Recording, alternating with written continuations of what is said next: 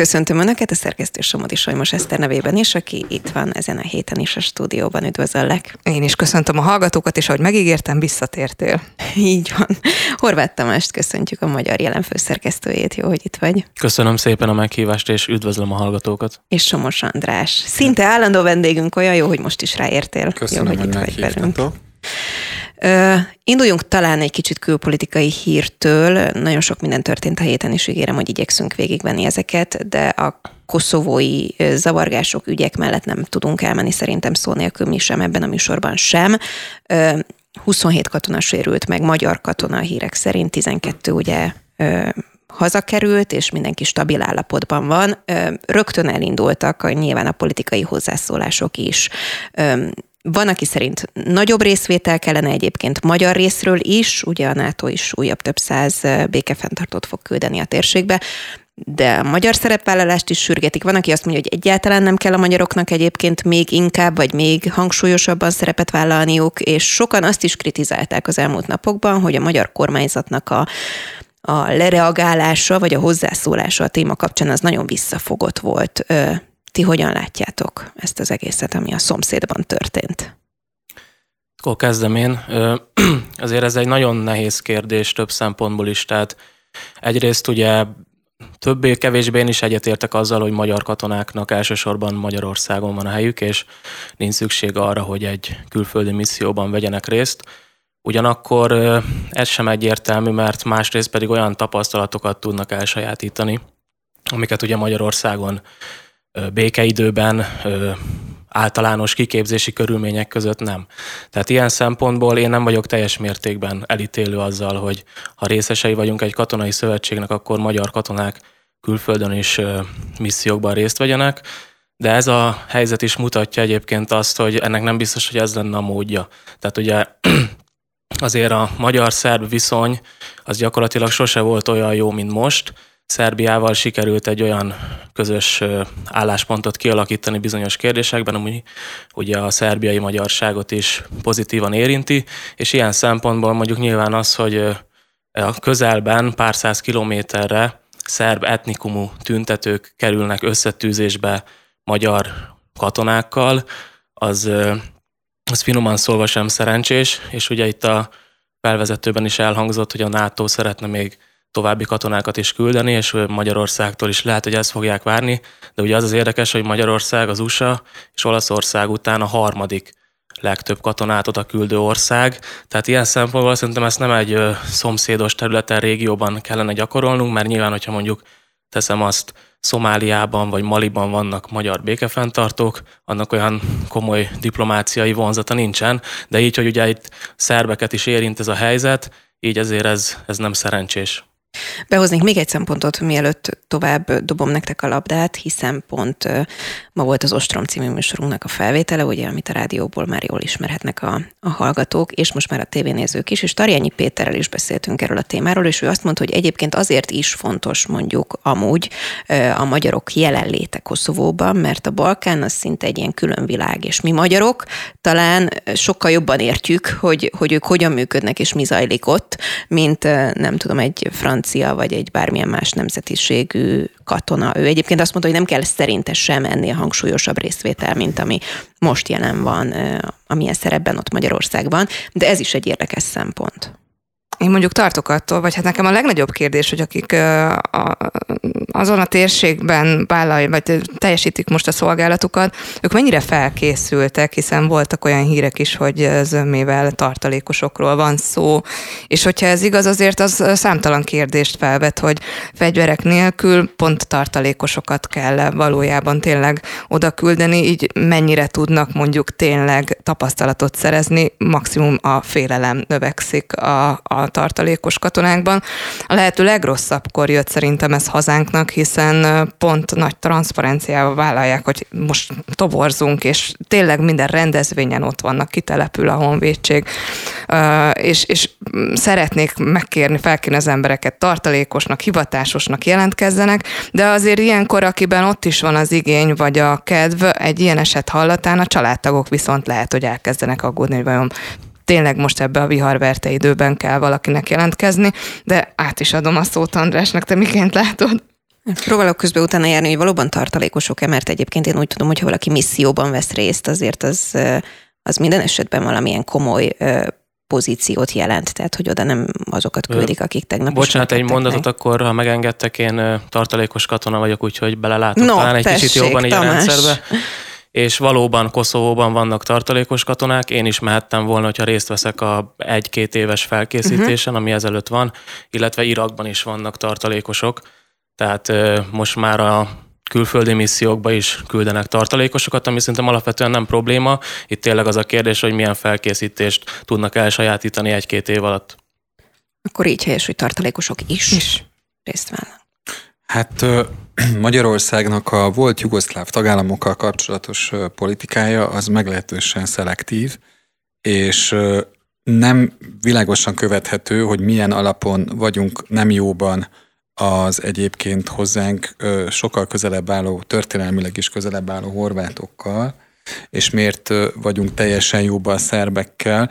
Tekintettel arra egyébként, hogy a szerb államberendezkedés az nagyon hasonlít ahhoz, amelyben a nemzeti együttműködés rendszere a legutolsó években működik. Tehát én úgy veszem észre, hogy szemben azzal, amit a magyarok többsége inkább szeretne, tehát hogy ez egy, hogy ez egy olyan ország legyen már, mint Magyarország, amely a, hát a demokratikus berendezkedésnek a nem csak az alapfeltételét hozza, hanem az európai szintet hozza. Szóval, hogy, hogy ettől távolodik Magyarország, és közeledik ahhoz, amit, amit képvisel mondjuk az Európai Unióba igyekvő Szerbia, amely igyekvés olyan szempontból most szerintem meg fog törni ennek a, az egész konfliktusnak a következtében, hogy az Európai Unió és Amerika letette a voksát amellett, hogy, a, a, hogy a, az albán többségű Koszovó státuszát azt, azt elismeri. Mondjuk az ENSZ nem ismeri el, meg nem ismeri el Oroszország és Szerbia sem ismeri el, de, de ez, a, ez a külpolitikai része, és hát persze, hát ne, ne feledjük el, ez, és ez, ez nem ide illik ez a hasonlat, csak egy szempontból, hogy a kapitoli ostroma előtt is volt egy beszéd, ugye? Tulajdonképpen Donald Trumpot valamilyen módon a kapitoliumi eseményeket elbíráló bizottság vagy bíróság felelősnek találta. De itt most nem erről van szó, mert Szijjártó Péter arról beszélt ezen a szerbiai be, rendezvényen, hogy mekkora barátság van a két nép között, ami olyan szempontból viszont jó, hogy történelmileg ugye itt voltak kölcsönös sérelmek, Mind a ketten dolgoztunk olyan intézményben, ahol a hideg napokat feldolgozni és emlegetni, vagy hivatkozásként használni bizonyos napi, napi hírekben, ez teljesen bevet volt, sőt kívánatos. De most már nem ez a helyzet, és ez egy jó dolog, és ezt elértük tizen akárhány év elteltével, amióta a Nemzeti Együttműködés rendszere van, hogy kialakult egy jó viszony. De ez, mondom, csak ebből a szempontból jó, más szempontból nem, és akkor az utolsó gondolat, hogy, hogy azok, akik ismerik a, a, a nemzetközi békemissziókban résztvevőknek a kiképzését, azok azt mondják, hogy ezek, ezek nagyon komoly ellenállásra és ellentámadásra kiképzett emberek, és hogy ebben a helyzetben, amiben ők voltak, amiben ők voltak, ebben a helyzetben joguk lett volna, hogyha közvetlenül fenyegeti a testépségüket a támadás, már pedig szerintem ez egy ilyen támadás volt, joguk lett volna akár éles lőszert is használni. Tehát nem került rá sor, és ez viszont azt jelzi, hogy valamilyen olyan ö, utasítást, parancsot kaptak, amiből az következett, hogy ettől tartózkodjanak, és ez, ez a tartózkodás valószínűleg azt tette lehetővé, hogy nem eszkalálódott ez a válság. Na jó, de ez az utasítás, ez nyilván ott helyben egyébként az ottani szövetségvezetőjétől érkezett, nem itthonról. Nem, hát nyilván igen. Tehát, hogy persze. Az, az, utasítás ez nem mindig negatív, az utasítás ja. az tulajdonképpen, hogy, hogy hogy mozogjanak együtt ezek az alakulatok, ugye ez, ez, ez a, a parancs. Az, hogy Magyarország egyébként nagyon óvatosan fogalmazott politikailag ebben az egész helyzetben, azt szerintetek akkor teljesen indokolt, hiszen igazából a mi szomszédunkról van szó? Hát én azt gondolom, hogy itt most nem volt jó döntés, mert hogyha kevesebbet mondanak, mint ahogy tették, tehát hogy azért ugye elég szűkösen fogalmaztak, akkor ugye mindenki azt mondja, hogy ennél többet is mondhatnának. Viszont itt ebben az értelemben sajnos egyet kell, hogy értsek, hogy ennél többet mondanak, vagy jobban kifejtik a dolgokat. Ahogy te is említetted, ugye szomszédos országról van szó, nagyon-nagyon nehéz helyzet ez diplomáciai vonatkozásban, tehát ilyen értelemben szerintem nem tudtak más tenni, mint ennyit mondani. No, akkor hozok még egy külpolitikával kapcsolatos hírt. Bocsánat, de azért azt, azt le lehet mondani a magyar közvélemény megnyugtatására, hogy én Szijjártó Péter, vagy én Orbán Viktor tekintettel a két ország jó viszonyára felvettem a kapcsolatot a szerb kollégával, és azon katonák érdekében, akik külszolgálaton vannak, megállapodtam velük, hogy, vagy uh-huh. vele, hogy, és akkor elmondja, hogy, vagy azt kértem tőle, hogy. Hogy, és akkor és, mond és, és, és akkor mond valami. Jó, hát a szerb uh, nagy nagykövet berendelését is sokan felvetették, hogy miért nem történt meg. Szerintem ebben sem mindenki ért egyet. Mm, nem tudom, András, te például behívattad volna? Nem. Egy konzultációra? Nem, mert az, az mindig az, hogy tudod, oda, oda, lököd, a, Igen. oda lököd a véres cafatot az uh-huh. asztalra, de hát itt nem erről van szó, itt arról Igen. van szó, hogy iszonyú jóba vagyunk. Szerbiával. És no. akkor egy gyors gondolat, hogy én is egyetértek azzal, hogy nem feltétlenül az a megoldás, hogy be kell hivatni a nagykövetet, mert az elsősorban az egy jelképes dolog, ami ugye a médiában nagyot tud futni.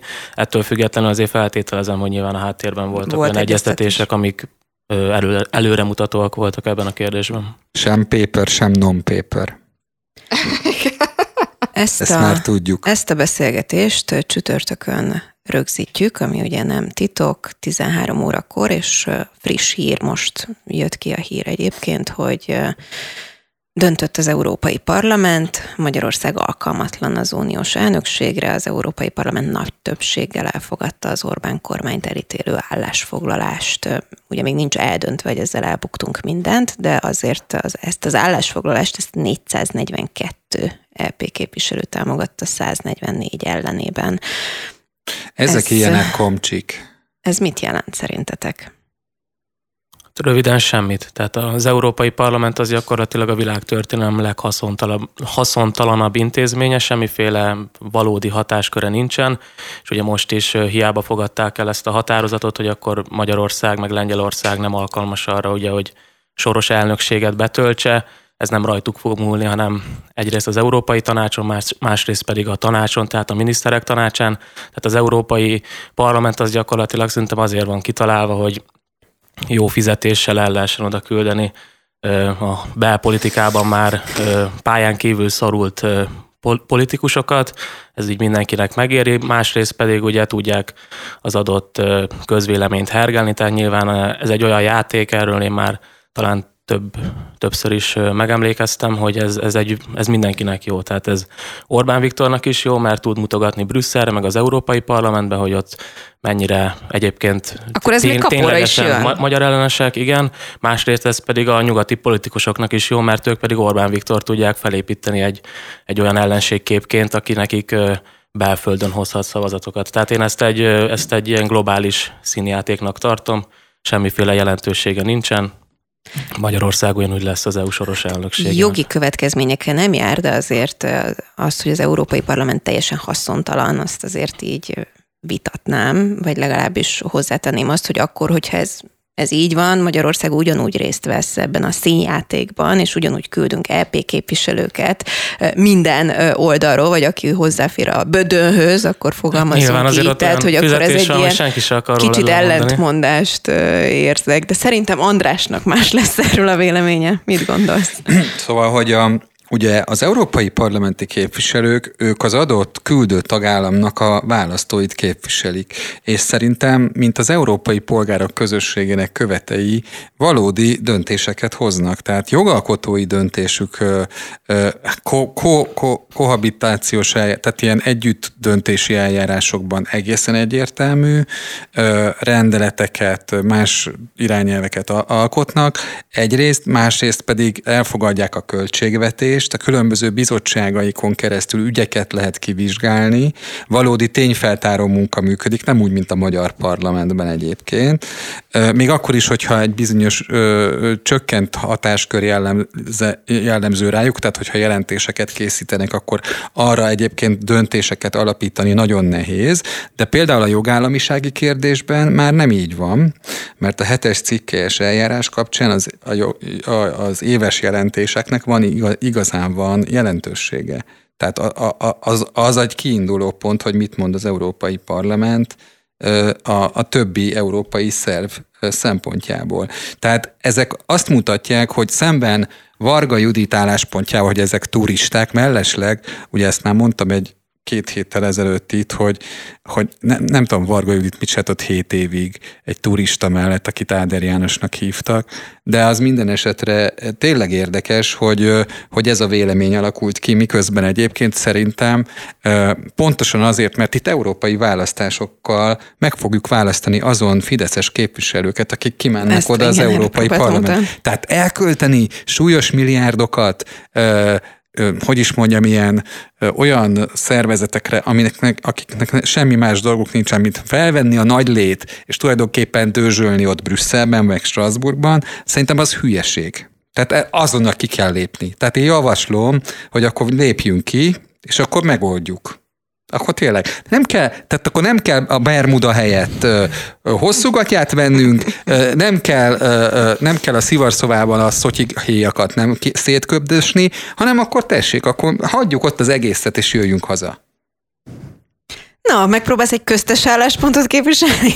Nem is tudom, hogy lehet-e itt köztes. Hát igen, a fizetésüket nyilván lehet irigyelni, és lennének rá jelentkezők, bár nagyon megfogott a gondolatot, hogy hogy is fogalmaztál, hogy a belpolitikába partra vetett, vagy... Hát partvonalon kívülre került. Partvonal. Partvonalon kívül.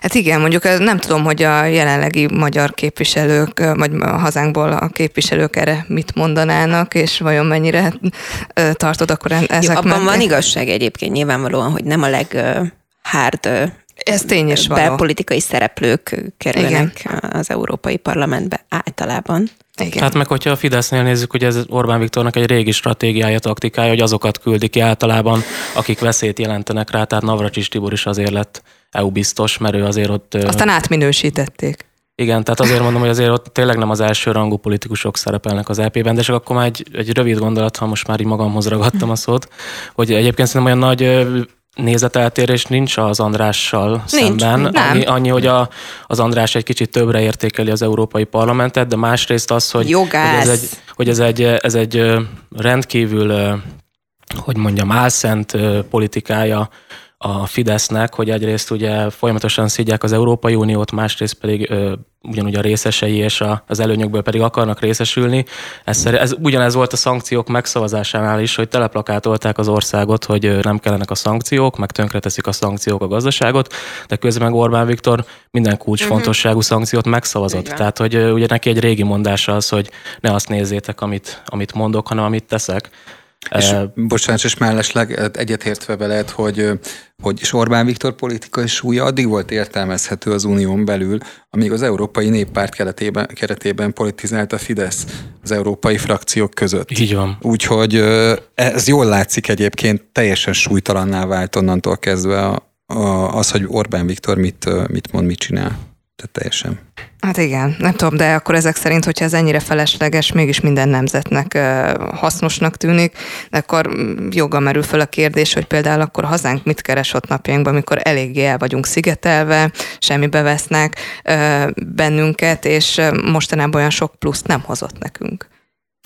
Hát igen, én egyébként, hogyha rajtam múlna, én erről Tehát akkor mi tartja egy... vissza például ilyen esetben a kormányt? Tehát akkor egyszerűbb egy megromlott kapcsolatot lezárni, szokták mondani a pszichológusok is, hogy a, a mérgező hát kapcsolatban. Ennyi. Miről beszélsz? Hát nem jön a pénz. De miközben non-stop erről beszélünk. Mindjárt szerencsétlen, jön. Szerencsétlen Navracsics minden héten elmondja, hogy ő már látja, és hogy fél éven belül De már Varga Judit is látta a zöldet. ő is látta? Na. Tudod. Tehát, hogy azért, mint a messiest úgy várjuk azt a akárhány, tehát már, már mindegy, mennyit csak adjanak. Hát igen, egy gyerek is kilenc hónap után csak megszületik, én nem tudom, hogy meddig kell kihordani ezt a gyermeket, hogy megjöjjön a pénz is, szóval katasztrofális. Nem Illetve, tudom.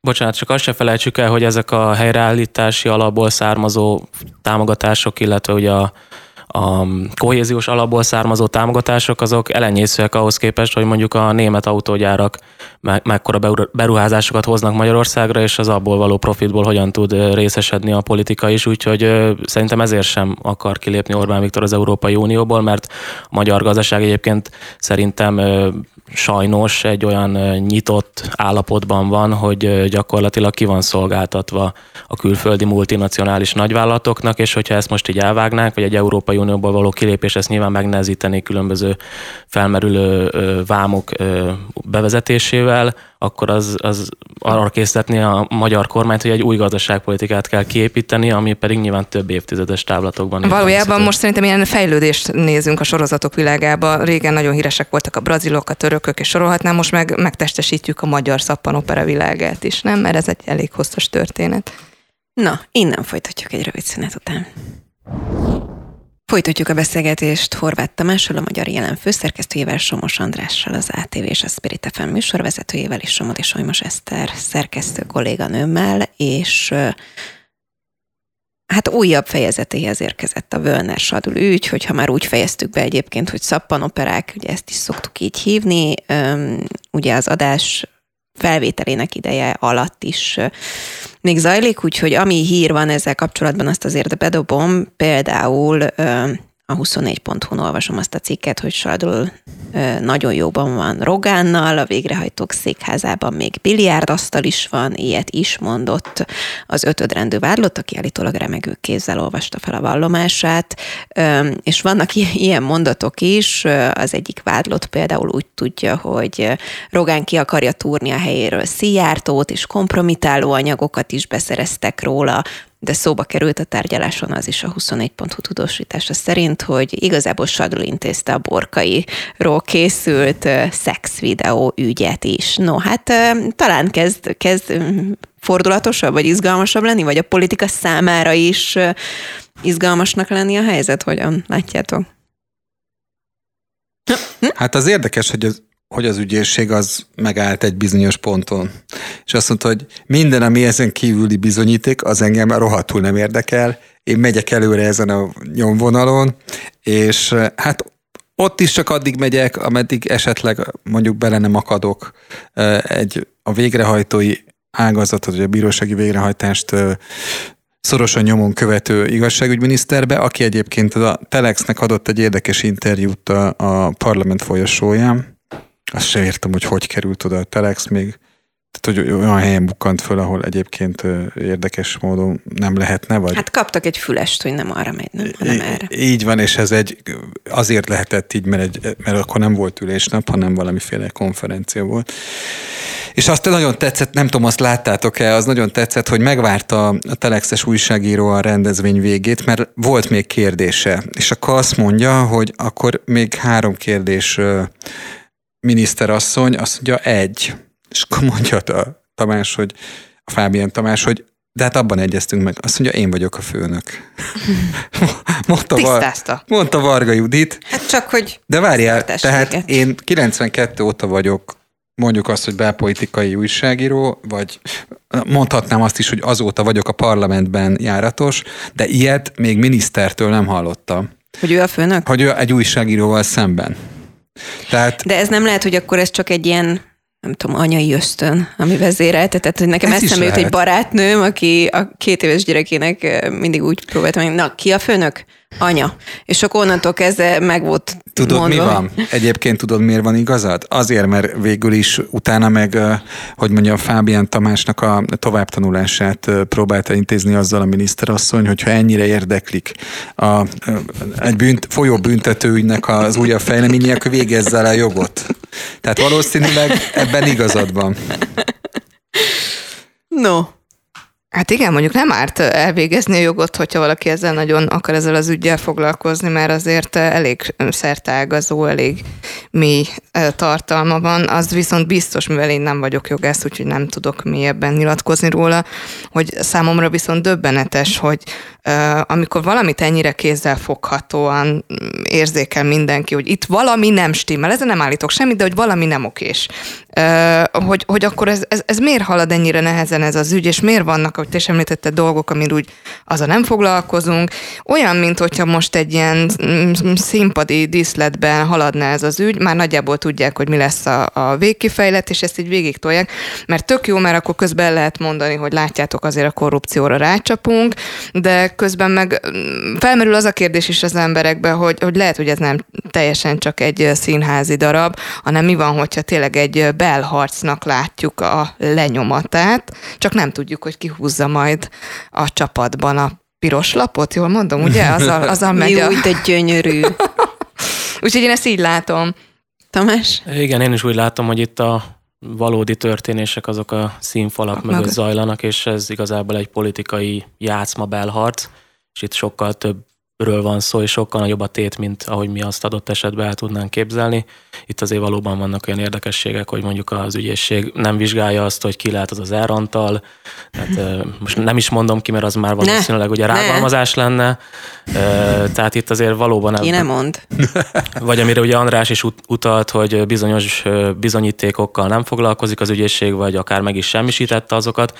Persze itt valójában nem megsemmisítés történt, hanem a megfelelő fiókba került, ami majd valakinek még egyszer jól jöhet, de minden esetre a nyilvánosság felé azt kommunikálják, hogy ezeket megsemmisítették. Hát de várjatok, Úgyhogy... azok után, hogy az a páncélszekrény elromlott, az ott tényleg nem volt jó helyen. Hát igen, igen. igen de ezek, ezek ilyenek, ezek a páncélszekrények, igen, nem? Hogy de... így elromlanak. A sadő hát felesége is ezzel védekezett, nem? Hogy igen, azért de... kellett elvinni, mert elromlott a páncélszekrény. Ennek azért van egy olyan vonatkozása, ami persze a viccnek az alapja, hogy azért az hogy fordulhat elő, hogy legális jövedelemként annyi van felhalmozódva egy végrehajtónál, akinek valódi hatásköre nincsen elnökként ugyan, de a, de azokból a végrehajtásokból, amelyek, amelyeket folytatnak, azokból ennyi összejön úgy, úgy, hogy félre tudja tenni. Mondom a varázsszót, kölcsön. Ugye? Jó. Hát és Ugye? Hogy, igen. És hogyha már ugye szappanoperáról beszélünk, azért az is meglehetősen sorozatba illő, és vagy inkább talán egy banánköztársaságra hajaz, hogy Sadlő György cége, mi alatt ő börtönben volt, több nyereséget termelt, mint mielőtt szabadlábon volt, illetve ugye az ő helyére kerülő... Hát várjál, mert nem volt, ú, nem volt, nem volt ott a főni, aki, nem tudom, kölcsönad másnak. Igen. Meg ugye a, a helyére, kerülő, a helyére kerülő öt helyettesítő végrehajtó, azt hiszem 150 millió forint adózott nyereséget ért el a végrehajtásból, tehát itt azért magáról a végrehajtásról is szerintem, mint intézményről fontos lenne beszélni, és ilyen szempontból szerintem abszolút releváns javaslat a mi hazánk részéről, hogy ezt tegyék non-profittá. Mert itt tényleg a legkiszolgáltatottabb, leginkább nehéz sorsú magyar állampolgárokon nyerészkednek emberek, és hát látjuk, hogy nem egy-két százer forintról van szó, hanem évi 100, milliárdok, 100 milliókról. Tehát itt az államnak ezt véleményem szerint a kezébe kéne venni, és egy olyan átlátható igazságos non-profit végrehajtási rendszert létrehozni, ami egyrészt ugye nem ad lehetőséget ezekre a mutyikra, meg háttéralkukra, másrészt pedig az állampolgárokat szolgálja. De egyébként érdekes, hogy az ügyről magáról nagyon sokat beszélünk a médiában is, és a politikusok is nagyon szeretnek csámcsogni az újabb-újabb szálakon. Viszont valahogy arról nem hallunk annyit, hogy most akkor tényleg mi a terv, és hogyan lehetne újra varjani a gombot a ruhán, és akkor mi az, ahogy ezt meg lehetne fehéríteni, és jól lehetne végezni a munkájukat, hogyan lehetne átszervezni őket. Egyáltalán van erre akarat? Én nem, én nem látom, vagy ti máshogy tapasztalják? Hát minden akarat összpontosult az orvosi kamara átszervezésében. Mert azt viszont lehetett. Igen, így Egy van. nap alatt. De én abban nem hiszek, már egyébként a miniszterelnök is mondta, és hát ilyen szempontból persze jogforrás, hogy, hogy, hogy, hogy, hogy non-profittá lehetne tenni a végrehajtásokat, mert azért nem lehet szerintem non-profittá tenni, mert tulajdonképpen az, hogyha valakinek a, az állam segítkezet nyújt ahhoz, hogy, a, hogy mert elvileg az, hogy valaki valakinek tartozik, az nem egy olyan helyzet, amit sokáig úgy célszerű fenntartani és az államnak támogatnia. Minden jogszabályal egyébként a, azt támogatja ma, hogy, hogy valaki valakinek tartozzon, mégpedig sok ideig. De vannak olyan megoldások, például a végrehajtási törvényben, amelyek viszont teljesen kiszolgáltatottá teszik az adósokat. Tehát ö, úgy a, a rendszer úgy támogatja azt, hogy valaki ö, egyébként család módon kiátsza a hitelezőjét, hogy az arcpirító, és úgy a végrehajtási törvény olyan lehetőséget ad a, a, az adósok hogy kisemmizésére, ami viszont hajmeresztő, és egy, és egy normális jogállamban például az nem képzelhető el, és ezt, és ezt szerintem a Fidesznek is előbb-utóbb be kell látni, hogyha egy végrehajtást egy kifogással az ember megakaszt, akkor az alatt az idő alatt is, és ezt a végrehajtónak kell benyújtani, aztán a, a végrehajtó küldi a bíróságnak, de hogy az alatt az idő alatt a végrehajtó dolgozik és keres. Tehát, hogy nem tudok meggyőződni arról, hogy elévült a követelés, amiről szó van, mert nem látom a papírokat. A végrehajtó nem küldi el a papírokat, mert nem hoz engem abba a helyzetbe adósként, hogy lássam, Tényleg annyival tartozom? Tényleg vannak ilyen dokumentumok? Nem évült el az adott tartozás? És ez alatt az idő alatt, amíg húzza az időt a végrehajtó, neki cseng a, a kis persej, neki cseng a malacka, vagy hogy hívják, a, kutya, a kis kutya, amibe beteszed a pénzt, érted? Beszélj bele a mikrofonba. Ja, jó. Igen, hát jó, de akkor te is érzékeled, hogy nagyon át kell szervezni a végrehajtást. Nem, nem, nem rólam van szó, hanem Fideszről. Tehát az, az a helyzet, hogy ugye ezt tulajdonképpen semmilyen Zsolt álmából fölébredve meg tudná oldani. Tehát az a helyzet, hogy holnap ott lehetne az elfogadott rendelet, és a közlönybe lehetne olvasni. Tehát ez, ez egy olyan helyzet. No, ezen a ponton ezt a témát is elengedném, hiszen szerintem hétről hétre van mit beszélni róla. Viszont hozok egy fiúk számára kedves témát, nyilván de, foci. De előtte még egy kamatadót lehet? Vagy Le, persze, persze, jó, mert azért jó, Az... Még arról is, ja, hát igen, mindenképpen, mert az is a hét témája volt, itt van már költségvetésünk, jaj, de jó, mondjuk sokszor megkérdeztem a szakértőktől, hogy mi értelme, mert úgyis 74-szer fogjuk még módosítani. Ez is izgalmas része ennek, meg hát az is ugye, hogy szolidaritási adót 30%-kal növelnék, minden mellette egyéb más kompenzációt persze nem, úgyhogy az önkormányzatok még még nehezebb helyzetbe kerültek. De nem erre gondoltam. Hanem te melyikre Hanem gondoltam? arra, hogy az SZIAM felül a befektetésekre Ja, 13 Igen, kivetik ezt a, ezt a Tele vagyunk számokkal. Szo- szociális hozzájárulási Így van, járulékot. Igen. Ami azt jelenti, hogy iszonyú nagy baj van a költségvetésben. Nem tudom, hogy ez lejött. Szigorú. Ugye? Így fogalmaztak az új költségvetés, hogy ez egy szigorú költségvetés lesz, és ezt is megkérdeztem, hogy ez azt jelenti, hogy mi fogunk szívni, vagy azt, hogy mondjuk az állam költ esetleg kevesebbet. De ugye, Tadám! Egy nap sem kellett, de ugye kettő azt te se gondoltad, hogy amikor elolvastad Botka László plakátjait, hogy fizessenek a gazdagok, akkor előbb-utóbb a Nemzeti Együttműködés rendszerében megjelenik az SZIA-n felüli e, szociális hozzájárulási adó, nem? Ezt te se gondoltad. Szerintem ez senki. Meg Na. még azt se fogják föl, hogy ez mit jelent.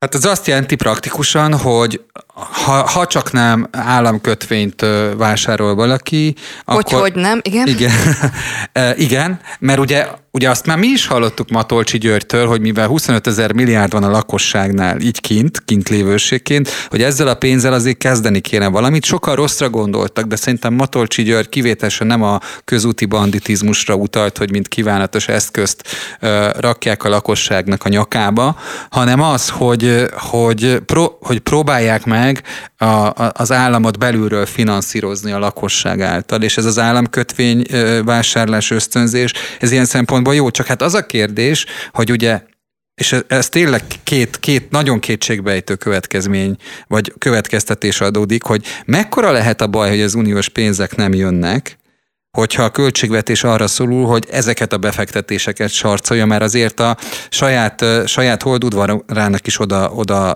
nyom egyet. Egy, kettő, bocsát, mindjárt befejezem. A kettő, hogy, hogy, hogy valójában a az adózott jövedelemnek az újbóli adóztatása, kettős adóztatása, az vajon hogy fér meg? Mi hogy fér meg? Ez az ingatlanok vásárlása esetében is állandóan felmerül, nem? Hát igen, csak itt már, itt már a, du, a dupla adóztatásnak dupla, dupla, a duplázása dupla, van. Dupla, dupla, dupla. Nem? És számít? Mondja valaki, hogy nem? Mennek Nem. tüntetni az emberek? E- Egyrészt, másrészt akkor tennék ehhez hozzá technikai kérdést. Ugye itt megtakarításokról van szó. Nem tudom, hogy mikortól hatályos, mert ezt visszamenőleg gondolom nem lehet csinálni, de mondjuk, hogyha holnaptól, vagy hogyha lenne megtakarításom, nem fenyeget ez a veszély, sajnos. Tehát, hogy nekem ez nem fog fájni, ami egyébként meg fáj, mert azt jelenti, hogy nincsen sok millió, meg semmim sehol, de akkor mondjuk, hogyha érintene ez, akkor lehet, hogy hipergyorsan holnap vennék belőle egy másik ingatlant, vagy egy jachtot, vagy egy autót, vagy egy akármit, és akkor az már is nem megtakarítás. De pont ez a lényeg, hogy szerintem nem a nagyon gazdagokat sarcolják meg úgy Isten igazából, hanem a középosztályt, akinek mondjuk lehet, hogy 5-6 millió forint megtakarítása van, amiből nem tud ingatlant vásárolni, se jachtot, viszont szépen csengethet. Hát minden lehet, minden lehet. Tamás? Van-e véleményed ezek? Majdnem Azt- kizártunk Azt itt, ne arra, egyébként, a hogy mikortól hatályos? Ezt próbálom kideríteni, de nem. Aha, mert hogy én ma reggel hallottam itt a Spirit Magyar FM-ben. közlöny szerda este kiadott Igen, kormányrendelete. aha, de az még a hatályról nem mond el semmit. Nem. Ezeket nem szokták nagyon tágra venni, ugye a Katára hívnám fel a figyelmet, hogy holnap, Hát, holnap utántól. Holnap, hát persze, hát ne adjanak arra pont időt, amiről Igen, beszélek. Így van, így van. Nyilvánvalóan. Tehát, tehát vagy ma reggeltől, vagy De mondjuk, itt van, hopp, a június 30 ö, után lekötött betétkamatra Ú, akkor gyorsan még júniusban meg lehet rohamozni. Egy hónap. Igen. egy hónap. Na de adjuk meg neked is a szót. Röviden csak Van megtakarításod, érint?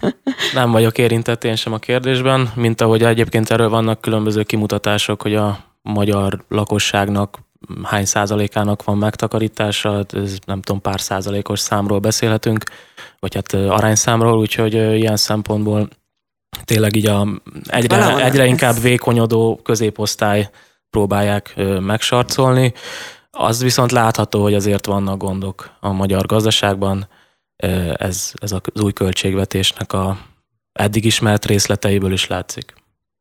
Hát és arról nem beszélve, hogy én inkább attól tartanék, tehát hogy nagyon sajnálom nyilvánvalóan, tehát hogy végtelenül igazságtalannak tartok egy ilyen típusú intézkedést, mint ahogy egyébként meg lehet. Nem, Miközben de igazságossági lehet. érvek szólnak mellette. Mindent lehet, csak ugyanakkor ez szerintem így körülbelül az egyik első lépés mondjuk ebben az irányban. Tehát én azt gondolom, hogy ez csak a kezdet. Uh-huh. De ez az abszolút magánvéleményem. És akkor végszóra azért beszéljünk a fociról is, mert hogy ugye hát kinek mi volt a hír szerdán? Hogy Orbán Viktor 60 éves, vagy az, hogy Európa Liga döntő van, vagy túin van, vagy hát az sokaknak egyébként, és én inkább a civilebb oldalról nézném, hogy hogy körbejárta szerintem a világ sajtót is, hogy milyen szintű ö, dzsuvát hagytak a szurkolók maguk után, például a Liszt Ferenc téren, és akkor ide majd a legvégére szeretnék behozni egy, egy másik hírt is, illetve hát majd András behozza, hogy beszéljünk egy másik focit érintő, de tök más témáról is. Szóval foci.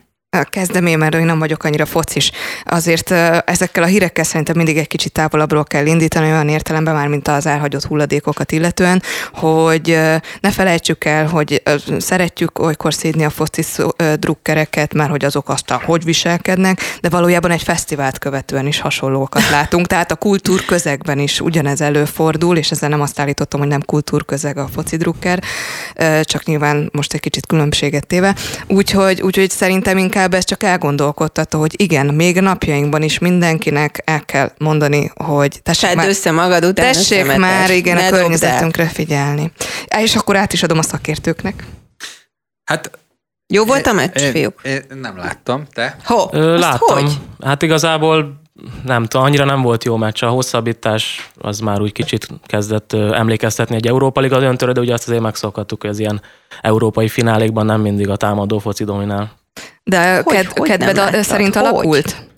Hát én a Rómának szólítottam inkább, úgyhogy így nem végül, de Ja, mert hogy dolgozott az András, mert szerintem már ennek így hírértéke van, nem? Tehát a naphíre.hu-nak mindjárt írok, hogy cím, Somos András nem látta a meccset.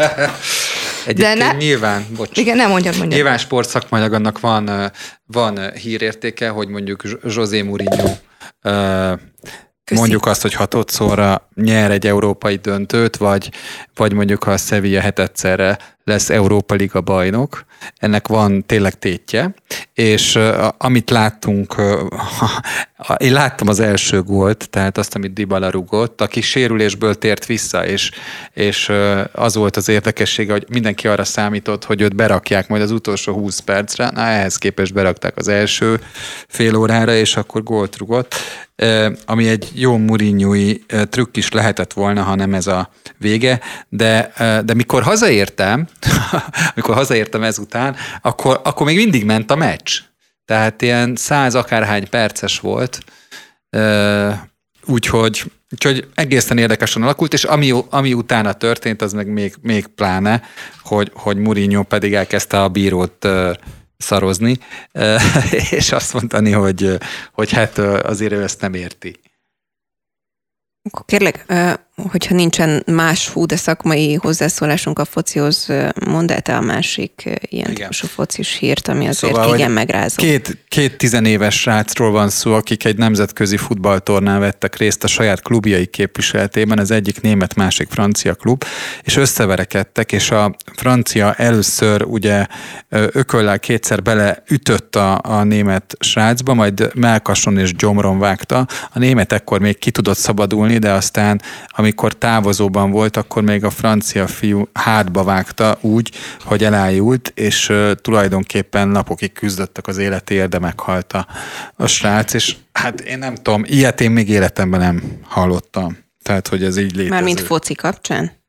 Hát igen, egy, egy futballpályán ezek a jelenetek, ezek, hát én nem, tehát én még soha nem hallottam ilyet. Hát ez tényleg durva, meg ez azért távol áll a, a futball közegétől. Annyit azért hozzátennék, hogy a független objektív média azért arra nem tért ki, hogy ez a támadó, aki ugye végül megölte ezt a német játékost, ő egyébként muszlim vallású bevándorló családból származik. Ez számít? Ez, ez, Hát szerintem számít, mert hogyha, hát olyan szempontból számít, hogyha most mi szeretnénk tisztán látni, és a tényeket, tényekről tájékoztatni az embereket, akkor ezt szerintem hozzá kell tenni, akkor is, hogyha Na jó, de a fehér, lekép, akkor is, hogyha nem. nem mondja azt, meg a, a Frankfurt Allgemeine sem, hogy, és az előzetes... Ö, ők rossz... nem, nem mondják, de egy francia újságíró kollégám utána járt, és ja. volt olyan cikk, ahol az, arról, tehát azt nyilatkozta az ügyvédje ennek a támadónak, hogy ő egyébként muszlim vallású, és hogy imádkozott az áldozatáért, és mennyire megbánta a cselekedetét, ami nyilván becsülendő ilyen szempontból. Csak azt megbánta, akartam mondani, Csak igen. hogy itt szerintem ilyenkor a tisztálátás kedvére el lehet mondani, mint ahogy Amerikában is készülnek különböző statisztikák arról, hogy a bűnelkövetők mondjuk melyik kisebbséghez vagy etnikumhoz tartoznak, tehát ez csak a tisztálátás. De Tamás, én, én annak látnám értelmét, hogyha ennek akkor lenne jelentősége, hogyha a motivációban, Igen, tehát szerintem a, is. A, a, a cselekmény motivációjában ez felmerülne szempontként, hogy ki hova tartozik. Hát De ha úgy nem, merülsz... nem akarom ezt Igen. annyira megnyitni ezt a kérdést, mert, mert tudom, nincs tudom hogy ez nincs is idő rá, meg tudom, hogy ez vékony jégre vezet, de azért azt szerintem mindannyiunk tapasztalata, hogyha nem dugjuk földbe a fejünket, hogy mondjuk akár az afrikaiak, akár mondjuk az arabok közé, között a az erőszakos hajlam az nagyobb, úgymond, vagy a, a tesztoszteron náluk jobban megvan, és mondjuk akár, hogyha a futballpályákat nézzük, volt a Kispesbe a Tándia nevű játékos, ugye ő is színesbőrű volt, és ő is amilyen örjöngéseket leművelt. Tehát most nem azt mondom, hogy fehér játékos ilyet nem tesz, de hogy igen, azért mondom, azért mondom, hogy hát ugye Zidán ő berber, de tehát, hogy nem mondom azt, hogy nincs, nincs a fehérek között is ilyen, de itt azért én, én látni vélek egy olyan. Ez ugyanaz, mint hogy mit tudom én, a színesbőrűek gyorsabban futják a 100 métert, mert a fizikai adottságuk olyan, tehát hogy szerintem ebben ez nem... De egyébként létezik olyan, hogy az ember agyát hirtelen ellönti a dű és a harag, azért mindentől függetlenül is hallunk ilyen történeteket, csak ez végzetesre sikerült. De egyébként hasonló esetek, ha nem is a focipályán, de történnek, és pont ezért érdemes az embereknek kezelni a saját indulataikat, meg hogy mit tesznek, mert nem tudhatod, hogy egy ártatlannak gondolt erősütés mit okozhat. De tudod, hogy mi a durva, hogy ebben az esetben nem tudnia azt, hogy a csapattársak mit csináltak.